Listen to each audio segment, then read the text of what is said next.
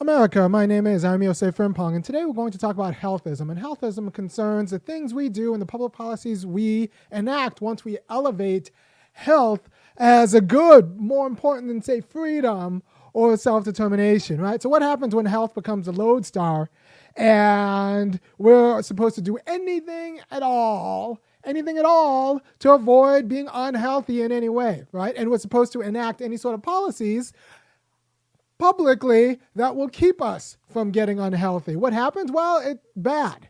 It's bad. And we're starting to see healthism a little bit with Omicron.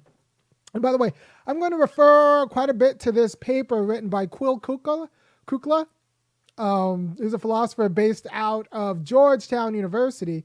And it's actually, excuse me, just had lunch. It's a good little paper on healthism. And she starts out kind of it's a book review of this guy's book who says like, look, you know, we have local solutions to pandemic and pandemic problems, and um, you know, there's hope for the future. And then she, so, so she lays out his argument rather well, and then she says like, actually, this argument's naive, which it is. Right, because healthism is real, and the things people do for the sake of healthism, including including close your kids' schools, um, are actually bad. Right, so there was a worry before about, and I'm you know going to talk vamp a little bit while people file in. There was a worry before about how we can't really um, make public health uh, the important uh, organizing principle because we can't force other people to make decisions. So like. The argument against something like Medicare for all or universal health care is like, well, you know, I shouldn't have to pay for like some person's diabetes because they couldn't stop putting down a donut or like or they couldn't like you know not eat what they wanted to eat or like they couldn't exercise. I exercise i should only have to pay for my health care. And so you don't want um, kind of totalitarian practices governing if you have universal health care you don't want other people deciding what you can and can't do to your body. And they but they're going to be able to do so insofar as if it raises premiums for everybody they're going to like they have now have a vested interest in like what you intake. Like you know that we are an ob- a morbidly obese nation which i think is a problem. You know just i i've always moralized food and people used to hate used to some people used to think i was a little bit um uh awful about it but i moralize food. I judge you based on your ability to i no i don't really judge you because i think a lot of these things are parents based but I judge your parents based on your eating habits. Um, I judge your parents based on your eating habits. And I say this because my dad was actually very good about this. He kept junk food out of the house. He like, and that's no small thing. So I never really missed junk food, really. And I, with my kids, I just keep it out of the house. You want to come say hi to the people? Yeah, what's up? Okay. Well, we'll work on that when I when I get out. You're gonna come say hi to the people people. Hold on. Say hi, people. Hi, hi people. Hi, people. Hi, people. Hi, people. All right. Uh, so we'll we'll work on your jump. Why is it a stem, not a record? Oh, it says stream because when we record, that means it goes and s- saves on my computer. When we stream, that means we talk to the people in the internet, in the YouTube world. Don't touch the microphone. Uh, okay. Does that make sense?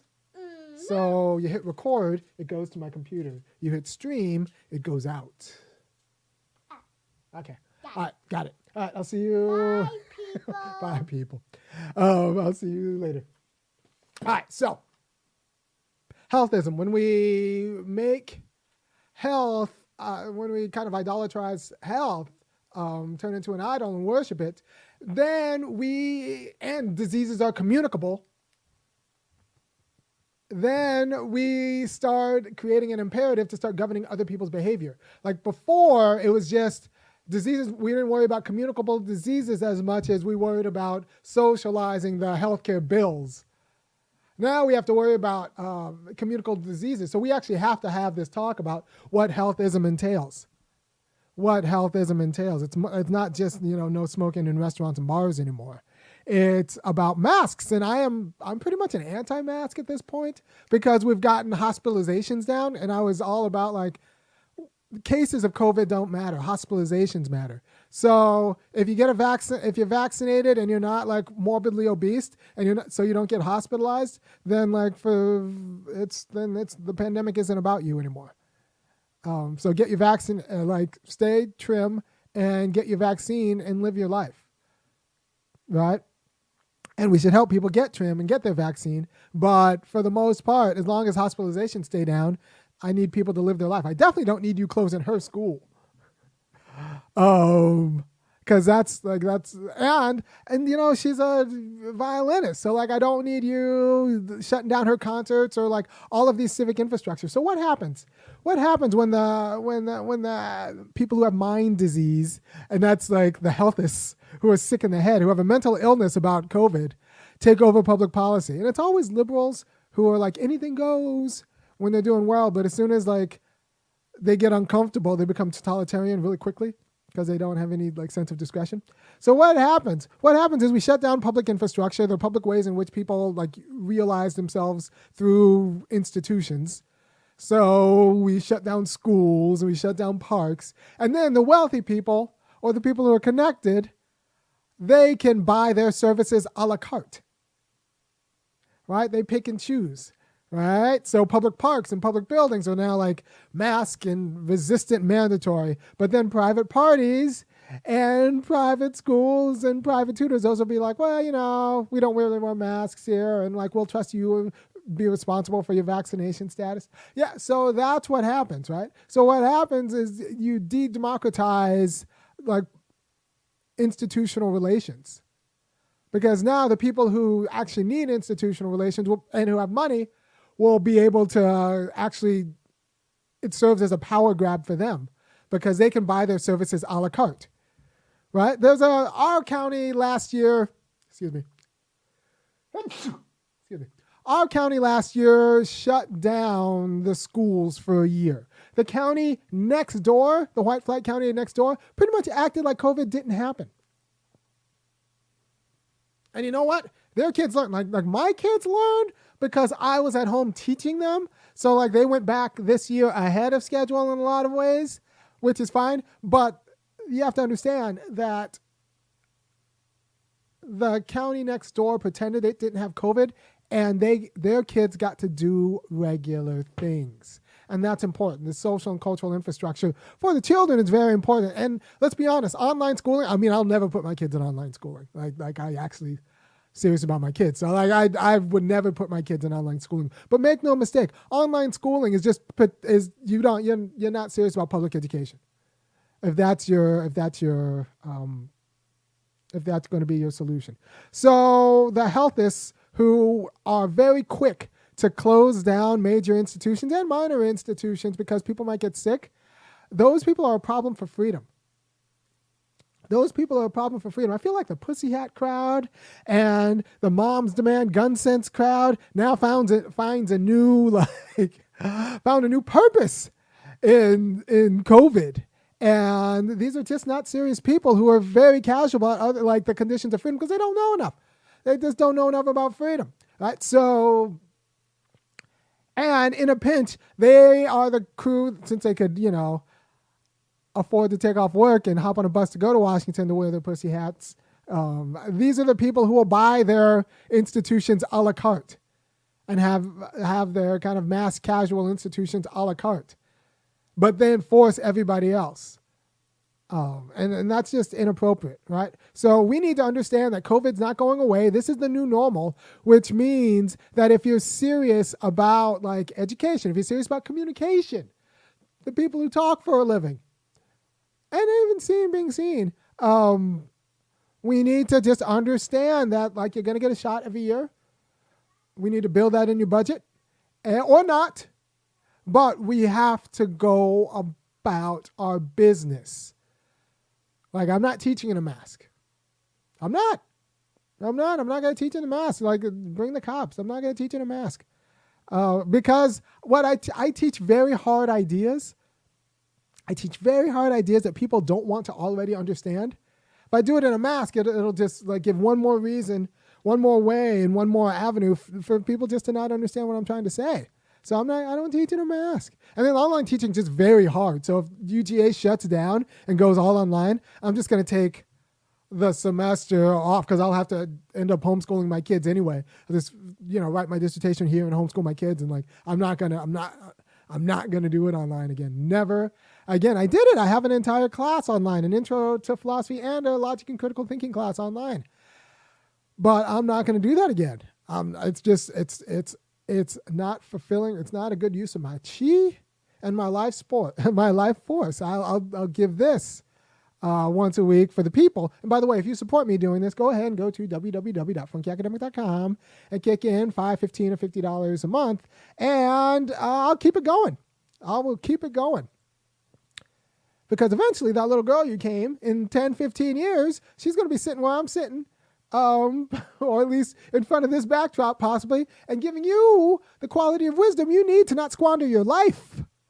And she's going to learn it from me and like other books and, and like you know like instead of instead of waiting tables in college she might be the funky academic in her college right so you know i, I think about this. is going to be a legacy business so build it up say you knew me when and you knew her when you saw her when and, and kick in 5 15 or 50 dollars because in 10 15 years like you know i pass this on to her like and this is how like she earned her way through school which i think is perfectly appropriate as a summer job she produces segments and then like then lead segments and then I produce her and then and she does the whole thing. And like, yeah, I have three kids. Like this is the family business and thank you.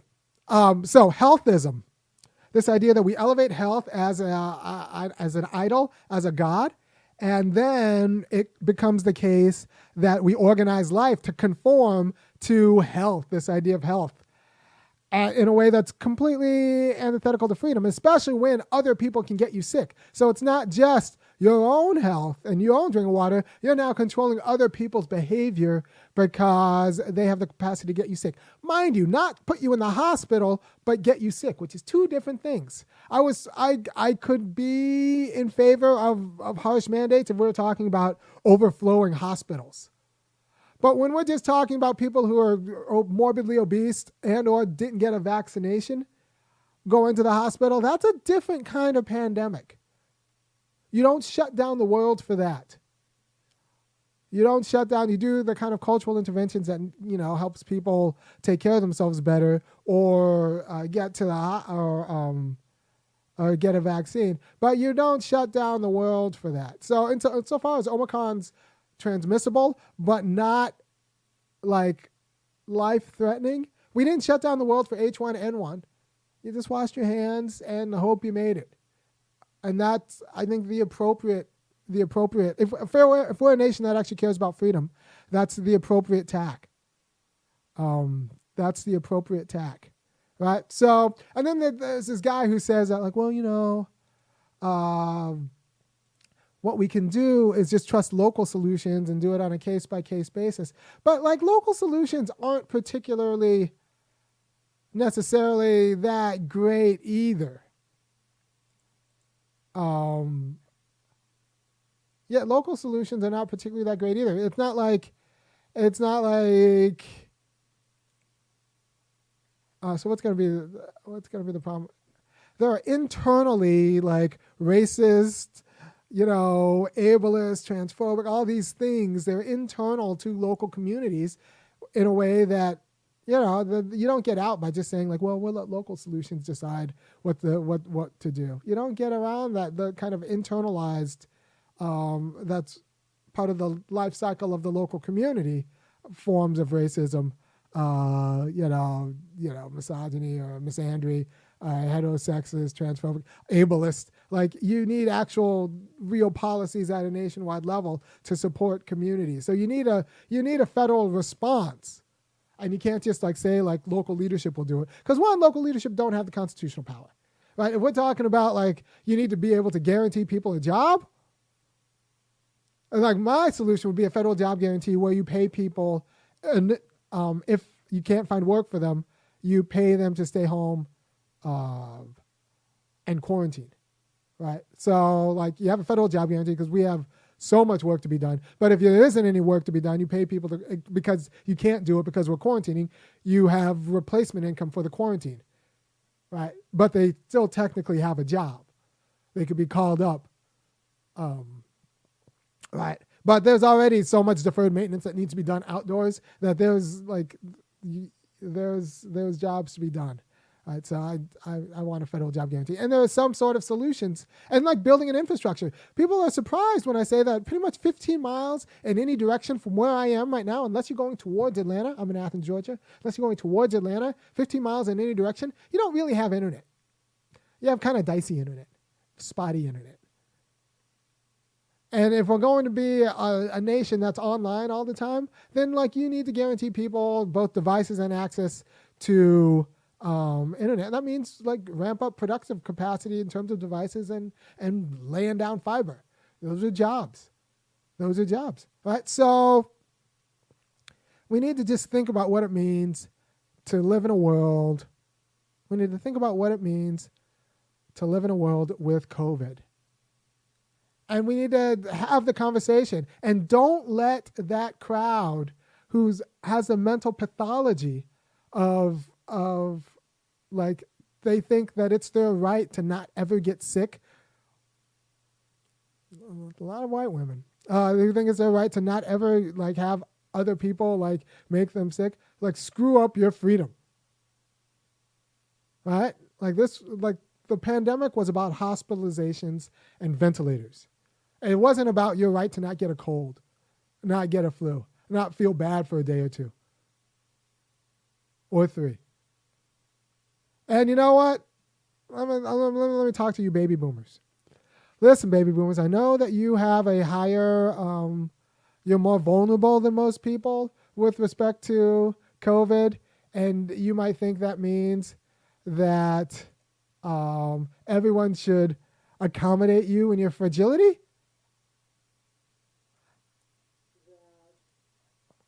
But I am not one of those people who want I'm not one of those people who who who is I'm tired of accommodating baby boomers in their fragility.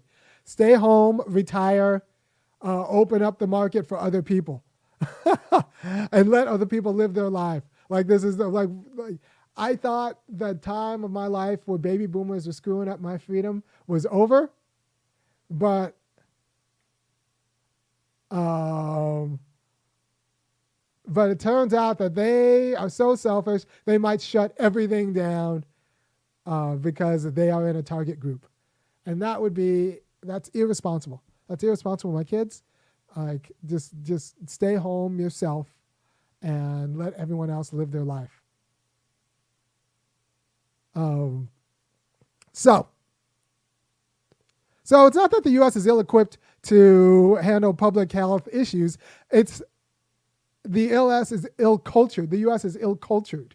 Like we don't have like a robust sense of freedom. And if you don't have a robust sense of freedom, you see these false gods like safety and health ama- like like start conforming everything else. Right? So like I was like once again, and I can't say this enough. I will like said baby, I will. I'm okay with lockdowns and shutdowns and masks when we were talking about ventilators and hospitalizations. Not when we're talking about like flu-like symptoms for a few days. Like that's not something you shut down schools for. That's not something you shut down entire economies for. That's not something you shut down cultural um, cultural significant events for. right? Um, that's that's yeah. So you have to worry about healthism. Local, con- you just need a you need a strong sense of who you are. Local control is not going to help because like local, like you could be in a locality that everyone is is is mentally ill with respect to disease. They e- are easily triggered. they hear COVID, they just want to shut everything down and throw on 15 masks. Um, and that's that's a problem, right? So the things we do in order to ostracize, humiliate, discipline, or police unhealthy members are going to be horrible. So let's just not do that. Let's just not do that. Keep our eye on the ball. And the ball is hospitalizations and not cases, hospitalizations and hospital capacities. And as long as those are under control, then we live our life and we kind of, um, you know, we just make vaccines available and let's stop pretending that masks are magic. Masks are not magic, right? You know, we can't use the power, and I'm going to quote directly from the high school, uh, from the article. Uh, uh, they, we, will often use the power and rhetoric of healthism to control, oppress our, uh, our own community members. So we need to not weaponize the concept of health to justify a variety of surveillance, control, subjugation, and discipline within the community. Because make no mistake, the people with means will just privatize these services. And that's so they'll talk a big game, but then privatize the services when it comes down to their own kids or like when it's something they really want to do. Like you'll see a lot of galas where the help will be in masks and the people who really matter will be smiling with their perfect teeth. Right? So, in order to get rid of that, we just need a more robust conversation about what freedom means. And that you're not owed the right to not get COVID. What you're not, what you're owed is the right to not be uh, like sent to a hospital that's overrun with COVID patients. Right? And if you're morbid, morbidly obese and or and or you haven't gotten a vaccine well we need to offer you the vaccine and you know set yourself up for to live a life that's a little bit more healthy and if you decide not to take the vaccine or you decide that like you're not going to get on a program to be more healthy then like these are choices you're making and like, that's not something i'm going to let screw up my exercise of institutional responsibility and then freedom right? So, you know, institutions are important for freedom, and let's not be casual about shutting them down. And don't let the healthists kind of, uh, you know, institute a false god, a theocracy. It's what we're talking about. Forget Sharia law. What we needed to worry about was uh, like like Fauci becoming a deity, and that's that's that's a problem. Right. So, and also don't underestimate, and, and I say this because the liberal Fauci worshippers, there aren't a lot of, there are, they aren't the majority, but they are disproportionately loud and entitled. And, um, and I'm going to read another part from the book. Don't underestimate the extent to which dominant or hegemonic groups control conceptual resources. So people will, even if it's not true, will start to think masks do something they, they don't, or that COVID is more serious than it is, or less serious than it is. Depends um, so don't underestimate like the conceptual resources that have been captured by these Fauci worshippers, even when they may explicitly wish to cede control to disadvantaged groups. Quote, even when they say that, like, oh no, this is a conversation, we're just sharing power. Uh, in conversations between powerful and less powerful groups, there's no clear way to keep the meanings of the powerful from disproportionately colonizing the conversations right? So I'm trying to give you the arguments to, to not be colonized when the Fauci, wors- Fauci worshippers try to institute their theocracy in the United States. We thought theocracy would come in the form of Christian nationalism, or we thought theocracy would come in the form of like Muslim terrorists. So, but instead, theocracy comes in the form of Fauci worshippers. It's a, it's a quality of Scientology, if you will. Um, it's a, it's a new Scientology, different from the old Scientology. Kind of like what Christian Science is to Christian Scientology. So, um, uh, so it's a new, it's a new kind of the Fauci worshippers. Want to throw America into a theocracy, and I'm not, I'm not down for that. All right, thank you for your time. I put the link to the article in the description. It's a really good article about these kinds of issues, and I will see you. I'm, I'm out of town next week. Uh, I will see you in two weeks. Happy holidays, and I'll see you in 2022. I don't know. Maybe I'll live stream something from a laptop at the hotel. I don't know. But um, 2022, I'll see you definitely. And hey, look, if you like anything I'm doing, go ahead and kick down five, fifteen, or fifty dollars a month because you know these Fauci worshippers, a lot of them are um, people who who think that they are woke and pretend that they would hire me, but then won't once they see that I think that they're kind of like a problem. And so I need you to support me so that I can keep doing what I'm doing. All right. And I think it's good that I'm what I'm doing. All right. Take care. And I will see you in 2022, maybe next week, if, uh, if, you know, you know, maybe. All right.